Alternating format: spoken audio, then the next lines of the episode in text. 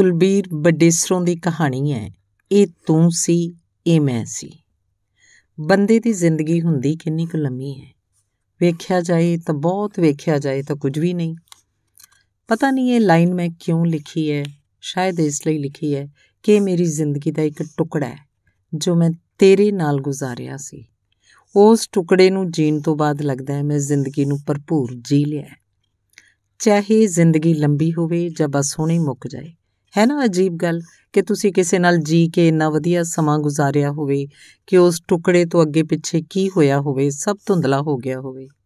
ਜੇ ਮਾੜਾ ਹੋਵੇ ਤਾਂ ਉਹਦਾ ਗਿਲਾ ਨਾ ਰਹੇ, ਜੇ ਚੰਗਾ ਹੋਵੇ ਤਾਂ ਉਹ ਵੀ ਉਸ ਟੁਕੜੇ ਅੱਗੇ ਛੋਟਾ ਲੱਗੇ। ਉਹ ਟੁਕੜਾ ਸੀ ਜ਼ਿੰਦਗੀ ਦਾ, ਜਦ ਤੂੰ ਮੇਰੀ ਜ਼ਿੰਦਗੀ 'ਚ ਆਇਆ ਸੀ, ਅਚਾਨਕ ਹੀ। ਕਿ ਸੋਚਿਆ ਸੀ ਕਿ ਤੂੰ ਆਵੇਂਗਾ? ਤੂੰ ਵੀ ਹੋਵੇਂਗਾ ਇਸ ਦੁਨੀਆ ਤੇ, ਜੋ ਮੇਰੇ ਲਈ ਹੋਵੇਂਗਾ। ਮੈਨੂੰ ਪਿਆਰ ਨਾਲ ਤੱਕੇਗਾ, ਮੈਨੂੰ ਸਰਾਏਗਾ, ਮੈਨੂੰ ਸਿਰ ਤੇ ਚੁੱਕੇਗਾ, ਮੇਰੇ ਨਖਰੇ ਚੱਲੇਗਾ ਮੈਨੂੰ ਮੁਹੱਬਤ ਕਰੇਗਾ, ਮੁਹੱਬਤ ਵਰਗੀ ਮੁਹੱਬਤ। ਪਤਾ ਨਹੀਂ ਤੂੰ ਮੈਨੂੰ ਜ਼ਿਆਦਾ ਕੀਤੀ ਹੈ ਜਾਂ ਮੈਂ ਤੈਨੂੰ ਜ਼ਿਆਦਾ ਕੀਤੀ, ਹਿਸਾਬ ਕਿਤਾਬ 'ਚ ਕੀ ਪਿਆ? ਬਸ ਇੰਨਾ ਹੀ ਪਤਾ ਹੈ ਕਿ ਸਾਡੇ 'ਚ ਕੁਝ ਸੀ, ਜੋ ਬਹੁਤ ਸੀ। ਪਤਾ ਨਹੀਂ ਕਿਹੜੀ ਰਗ ਮਿਲ ਗਈ ਸੀ ਸਾਡੀ, ਜੋ ਬਹੁਤ ਮਜ਼ਬੂਤ ਸੀ, ਬਹੁਤ ਹੀ ਮਜ਼ਬੂਤ। ਇਦਾਂ ਲੱਗਦਾ ਸੀ ਕਿ ਤੇਰੇ ਜਿਹਾ ਕਿਸ ਹੋਣਾ ਹੈ। ਤੂੰ ਹੈ ਤਾਂ ਜਹਾਨ ਹੈ, ਤੂੰ ਹੈ ਤਾਂ ਜਾਨ ਹੈ, ਤੂੰ ਨਹੀਂ ਤਾਂ ਕੁਝ ਵੀ ਨਹੀਂ, ਕੁਝ ਵੀ ਨਹੀਂ। ਅੱਜ ਸੋਚਦੀਆਂ ਤਾਂ ਹੈਰਾਨੀ ਹੁੰਦੀ ਹੈ ਤੂੰ ਮੈਨੂੰ ਮਿਲਿਆ ਸੀ ਇੱਕ ਆਫਿਸ 'ਚ, ਜਿੱਥੇ ਮੈਂ ਕਿਸੇ ਕੰਮ ਗਈ ਸੀ। ਕੁਝ ਹੀ ਮਿੰਟ ਬਤਾਏ ਸਨ ਤੇਰੇ ਨਾਲ। ਫਿਰ ਕੁਝ ਦਿਨਾਂ ਬਾਅਦ ਉਹੀ ਕੰਮ ਦੀ ਇਨਕੁਆਇਰੀ ਲਈ ਮੈਂ ਤੈਨੂੰ ਫੋਨ ਕੀਤਾ ਸੀ। ਤੇਰੇ ਨਾਲ ਗੱਲਬਾਤ ਹੋਈ, ਫਿਰ ਦੂਜੇ ਦਿਨ ਹੋਈ, ਫਿਰ ਤੀਜੇ ਦਿਨ ਹੋਈ, ਤੇ ਫਿਰ ਕੁਝ ਅਜਿਹਾ ਹੋਇਆ ਕਿ ਸਾਡੀ ਰੋਜ਼ ਹੀ ਫੋਨ ਤੇ ਗੱਲ ਹੋਣ ਲੱਗੀ। ਤੂੰ ਘਰ ਦਾ ਨੰਬਰ ਦਿੱਤਾ ਸੀ, ਰੋਜ਼ ਫੋਨ ਤੇ ਗੱਲਾਂ ਕਰਦੇ। ਇੰਨੀਆਂ ਗੱਲਾਂ ਇੰਨੀਆਂ ਗੱਲਾਂ ਕਿ ਮੈਂ ਅੱਜ ਦਿਮਾਗ ਤੇ ਜ਼ੋਰ ਵੀ ਪਾਵਾਂ, ਤਾਂ ਵੀ ਯਾਦ ਨਹੀਂ ਆਏਗਾ ਕਿ ਉਹ ਕਿਹੜੀਆਂ ਗੱਲਾਂ ਸਨ ਜੋ ਮੁੱਕਦੀਆਂ ਹੀ ਨਹੀਂ ਸਨ। ਹੌਲੀ-ਹੌਲੀ ਮੈਨੂੰ ਤੇਰੀ ਇੱਕ ਮੁਲਾਕਾਤ ਵਾਲੀ ਸ਼ਕਲ ਵੀ ਭੁੱਲ ਗਈ। ਯਾਦ ਰਹਿੰਦਾ ਸੀ ਤਾਂ ਸਿਰਫ ਇਹ ਕਿ ਤੇਰਾ ਫੋਨ ਆਏਗਾ। ਤੇਰਾ ਫੋਨ ਨਾ ਆਉਂਦਾ ਤਾਂ ਮੈਂ ਕਰ ਲੈਂਦੀ। ਅਸੀਂ ਦਿਨ ਭਰ ਦੇ ਕੰਮ ਨਿਬੇੜ ਕੇ ਕਈ ਵਾਰ ਰਾਤ ਨੂੰ ਫੋਨ ਤੇ ਗੱਲਾਂ ਕਰਨ ਬੈਠ ਜਾਂਦੇ। ਦਿਨ ਦੀਆਂ ਗੱਲਾਂ, ਆਪਣੇ ਕੰਮ ਦੀਆਂ ਗੱਲਾਂ, ਲੋਕਾਂ ਦੀਆਂ ਗੱਲਾਂ, ਹਰ ਟੌਪਿਕ ਦੀਆਂ ਗੱਲਾਂ। ਅਸੀਂ ਫੋਨ ਤੇ ਇੱਕ ਦੂਜੇ ਨੂੰ ਜਾਣ ਲਿਆ ਸੀ। ਇੱਕ ਦੂਜੇ ਦਾ ਬਚਪਨ, ਜਵਾਨੀ ਤੇ ਜਵਾਨੀ ਤੋਂ ਅੱਗੇ ਵਧੇ 2-4 ਹੋਰ ਸਾਲਾਂ ਨੂੰ ਵੀ। ਕੀ ਸੀ ਜੋ ਅਸੀਂ ਨਹੀਂ ਜਾਣਿਆ ਸੀ? ਇੱਕ ਦੂਜੇ ਦਾ ਸਭ ਕੁਝ ਤਾਂ ਜਾਣ ਲਿਆ ਸੀ।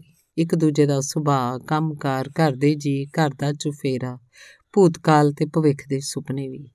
ਤੇਰੀ ਆਵਾਜ਼ ਦੀ ਉਹ ਕਸ਼ਿਸ਼, ਗੱਲਾਂ ਕਰਨ ਦਾ ਢੰਗ, ਗੱਲਾਂ ਸੁਣਨ ਦੀ ਪੇਸ਼ੈਂਸ, ਹੁੰਗਾਰਾ, ਤੇਰੇ ਸਾਹਾਂ ਦੀ ਆਵਾਜ਼, ਹੱਸਣ ਦਾ ਅੰਦਾਜ਼ ਸਾਹਮਣੇ ਬੰਦੇ ਦੀ ਆਵਾਜ਼ ਤੋਂ ਹੀ ਉਹਦੇ ਮੂਡ ਦਾ ਅੰਦਾਜ਼ਾ, ਫਿਰ ਉਹਦੇ ਮੂਡ ਨੂੰ ਠੀਕ ਕਰਨ ਦੇ ਨੁਸਖੇ ਸਾਹਮਣੇ ਬੰਦੇ ਦੀ ਹਰ ਮੂਮੈਂਟ ਦਾ ਖਿਆਲ ਰੱਖਣਾ, ਸੁਝਾਅ ਦੇਣਾ ਤੇ ਰੁੱਸ ਜਾਣ ਤੇ ਮਨਾਉਣਾ, ਮਾਫੀ ਮੰਗਣਾ, ਪਤਾ ਨਹੀਂ ਕੀ ਕੀ, ਆਖਰ ਕੀ ਕੀ ਬਿਆਨ ਕਰਾਂ?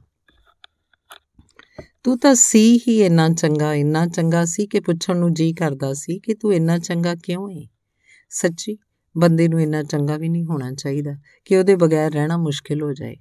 ਉਹਦੀ ਆਵਾਜ਼ ਸੁਣੇ ਬਗੈਰ ਕਿਸੇ ਕੰਮ 'ਚ ਮਨ ਹੀ ਨਾ ਲੱਗੇ। ਉਹਦੇ ਮਾੜਾ ਜਿਹਾ ਰੁੱਸ ਜਾਣ ਤੇ ਦੁਨੀਆ ਹੀ ਰੁੱਸ ਗਈ ਲੱਗੇ। ਉਹ ਫੋਨ ਤੇ ਦੱਸ ਦੇਵੇ ਕਿ ਮੈਂ ਕੁਝ ਦਿਨਾਂ ਲਈ ਆਪਣੀ ਸਟੇਟ 'ਚ ਜਾ ਰਿਹਾ ਤਾਂ ਹੱਥੋਂ ਤੋਤੇ ਉੱਡਦੇ ਲੱਗਣ। ਦਿਲ ਹੀ ਬੈਠ ਜਾਏ। ਸ਼ਹਿਰ ਚੰਗਾ ਨਾ ਲੱਗੇ। ਕੁਝ ਵੀ ਚੰਗਾ ਨਾ ਲੱਗੇ।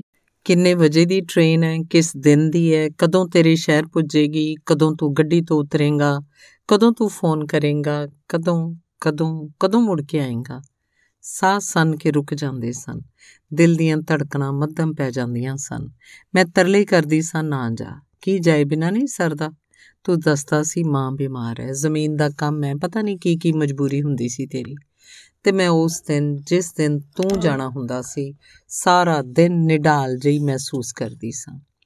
ਤੂੰ ਫੋਨ ਤੇ ਦੱਸਦਾ, ਹੁਣ ਤੂੰ ਤੁਰ ਪਿਆ ਹੈ ਹੁਣ ਤੂੰ ਸਟੇਸ਼ਨ ਤੇ ਹੁਣ ਸਿਗਨਲ ਹੋ ਗਿਆ, ਹੁਣ ਤੂੰ ਗੱਡੀ 'ਚ ਚੜ ਗਿਆ, ਹੁਣ ਗੱਡੀ ਤੁਰ ਪਈ ਏ।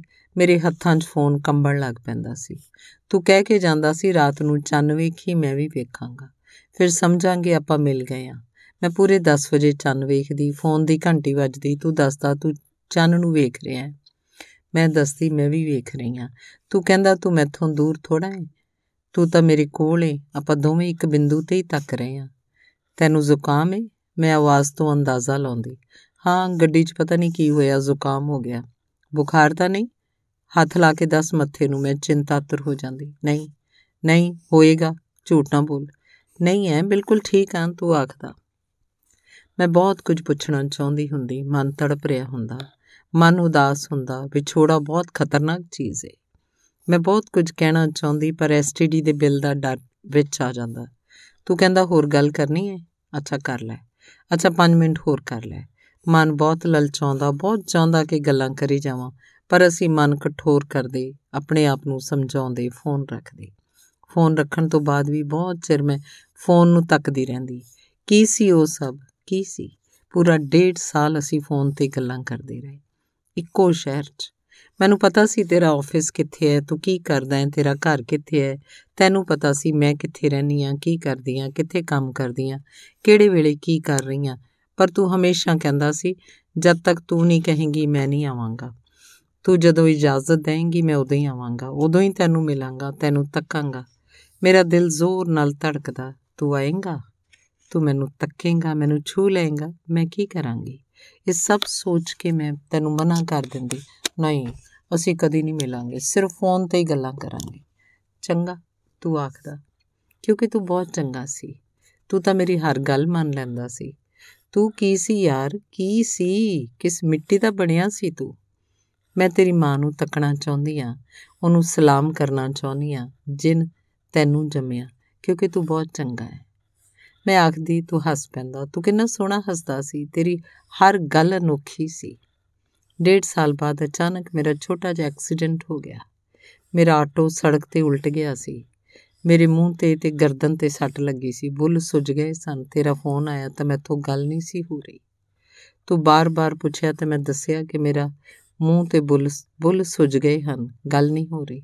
ਤੂੰ ਤੜਫ ਉੱਠਿਆ ਤੇ ਤੂੰ ਤਰਲੇ ਲੈ ਕੇ ਮੈਂ ਤੈਨੂੰ ਇਜਾਜ਼ਤ ਦਿਆਂ ਕਿ ਮੈਂ ਕਿ ਤੂੰ ਮੈਨੂੰ ਆ ਕੇ ਵੇਖ ਸਕੇ। ਮੈਂ ਮੰਨ ਨਹੀਂ ਸੀ ਰਹੀ ਕਿਉਂਕਿ ਮੈਨੂੰ ਲੱਗ ਰਿਹਾ ਸੀ ਕਿ ਮੈਂ ਤਾਂ ਬਹੁਤ ਬਦਸੂਰਤ ਲੱਗ ਰਹੀ ਹਾਂ। ਤੂੰ ਆਇਆ, ਮੈਂ ਫਲੈਟ ਦਾ ਬੂਹਾ ਖੋਲਿਆ ਡੇਢ ਸਾਲ ਬਾਅਦ ਤੂੰ ਮੇਰੇ ਸਾਹਮਣੇ ਖੜਾ ਸੀ। ਮੈਂ ਯਾਦ ਕਰਨ ਲੱਗੀ, ਤੇਰਾ ਮੁਹਾਂਦਰਾ, ਤੇਰੇ ਨਾਲ ਹੋਈ ਪਹਿਲੀ ਮੁਲਾਕਾਤ ਨਾਲ। ਅਚਾਨਕ ਤੂੰ ਮੇਰਾ ਹੱਥ ਆਪਣੇ ਦੋਹਾਂ ਹੱਥਾਂ 'ਚ ਲੈ ਲਿਆ। ਤੇਰੀਆਂ ਅੱਖਾਂ ਦੀ ਤੜਪ, ਤੇਰੇ ਕੰਬਦੇ ਬੁੱਲ ਤੇਰਾ ਸਾਰਾ ਵਜੂਦ ਮੈਂ ਕੰਬ ਰਹੀ ਸਾਂ, ਤੂੰ ਵੀ ਕੰਬ ਰਿਹਾ ਸੈਂ। ਉਸ ਘੜੀ ਉਸ ਪਲ ਲੱਗਿਆ, ਵਕਤ ਰੁਕ ਗਿਆ ਸੀ। ਦਿਨ ਖੜ ਗਿਆ ਸੀ। ਤੂੰ ਮੇਰੇ ਕੋਲ ਸੀ, ਮੈਂ ਤੇਰੇ ਕੋਲ ਸੀ। ਸਾਹਮਣੇ ਫੋਨ ਪਿਆ ਸੀ।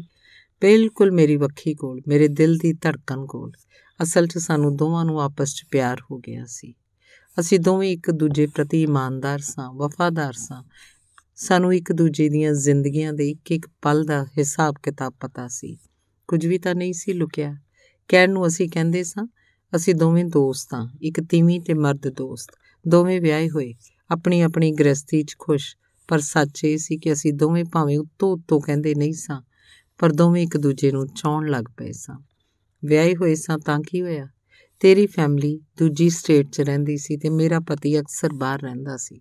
ਮੇਰਾ ਬੱਚਾ ਹੌਸਟਲ 'ਚ ਸੀ, ਤੇਰੇ ਬੱਚੇ ਆਪਣੀ ਮਾਂ ਕੋਲ ਸਨ ਤੇ ਸਾਡੇ ਦੋਵਾਂ ਕੋਲ ਇੱਕ ਦੂਜੇ ਲਈ ਭਰਪੂਰ ਵਕਤ ਸੀ।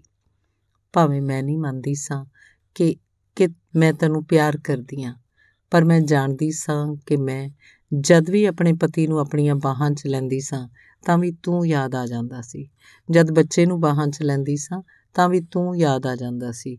ਕੁਝ ਜਿਹਾ ਹੀ ਤੇਰੇ ਨਾਲ ਵੀ ਹੁੰਦਾ ਹੋਵੇਗਾ ਤੂੰ ਕਿਹੜਾ ਦੱਸਦਾ ਸੀ? ਪਰ ਇੰਨਾ ਯਾਦ ਹੈ ਜਦ ਮੈਂ ਕਦੇ ਇਹੋ ਜਿਹਾ ਵਾਹਿਯਾਤ ਸਵਾਲ ਪੁੱਛ ਲੈਂਦੀ ਸਾਂ, ਤਾਂ ਤੂੰ ਚੁੱਪ ਰਹਿੰਦਾ ਸੀ। ਤੇਰੀ ਖਾਮੋਸ਼ੀ ਦੇ ਸਾਹ ਮੈਂ ਸੁਣ ਸਕਦੀ ਸਾਂ, ਮੈਂ ਮਹਿਸੂਸ ਕਰ ਸਕਦੀ ਸਾਂ। ਤੇਰਾ ਉਹ ਸ਼ਾਂਤ ਸੁਭਾਅ, ਉਹ ਠਰਮਾ, ਉਹ ਬਰਦਾਸ਼ਤ ਕਰਨ ਦੀ ਸ਼ਕਤੀ ਮੈਨੂੰ ਬਹੁਤ ਚੰਗੀ ਲੱਗਦੀ ਸੀ। ਅਸੀਂ ਉਸ ਐਕਸੀਡੈਂਟ ਵਾਲੇ ਦਿਨ ਕੀ ਮਿਲੇ?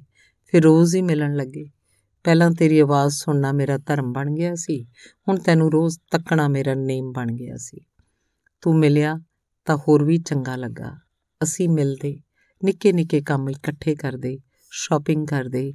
ਮੈਂ ਇਕੱਲੀ ਹੁੰਦੀ ਤਾਂ ਤੂੰ ਆਉਂਦਾ। ਆਪਾਂ ਰਲ ਕੇ ਸਬਜ਼ੀ ਕੱਟਦੇ, ਬਣਾਉਂਦੇ, ਇਕੱਠੇ ਰੋਟੀ ਖਾਂਦੇ, ਇਕੱਠੇ ਘਰ ਦਾ ਨਿੱਕਾ ਮੋਟਾ ਕੰਮ ਕਰਦੇ। ਲੱਗਦਾ ਹੀ ਨਹੀਂ ਸੀ ਤੂੰ ਕਦੀ ਦੂਰ ਸੀ ਜਾਂ ਤੇਰੇ ਨਾਲ ਕੋਈ ਇੱਕ ਖਾਸ ਰਿਸ਼ਤਾ ਨਹੀਂ ਸੀ। ਮੈਂ ਤੇਰੇ ਕਮਰੇ 'ਚ ਬੇਝਿਜਕ ਜਾਂਦੀ, ਤੇਰਾ ਹਰ ਕੰਮ ਕਰਦੀ, ਸਟੋਵ ਤੇ ਚਾਹ ਬਣਾਉਂਦੀ, ਆਪਾਂ ਚਾਹ ਪੀਂਦੇ, ਹੱਸਦੇ, ਗੱਲਾਂ ਕਰਦੇ, ਹੱਥਾਂ 'ਚ ਹੱਥ ਫੜ ਕੇ ਬੈਠੇ ਰਹਿੰਦੇ, ਘੁੰਮਣ ਜਾਂਦੇ ਮੂੰਗਫਲੀ ਖਾਂਦੇ, ਇੱਕ ਦੂਜੇ ਦਾ ਖਿਆਲ ਰੱਖਦੇ, ਇੱਕ ਦੂਜੇ ਦੇ ਦੁੱਖ ਸੁੱਖ 'ਚ ਸਹਾਈ ਹੁੰਦੇ। ਹੌਲੀ-ਹੌਲੀ ਫਿਰ ਇਸ ਤੋਂ ਅੱਗੇ ਵਧੇ, ਇੱਕ ਦੂਜੇ ਦੇ ਘਰਦਿਆਂ ਨੂੰ ਮਿਲੇ, ਘਰੇਲੂ ਸਬੰਧ ਬਣੇ ਤੇ ਹੋਰ ਵੀ ਬਹੁਤ ਸਾਰੇ ਸਬੰਧ। ਧੰਨਵਾਦ। ਚੱਲਦਾ।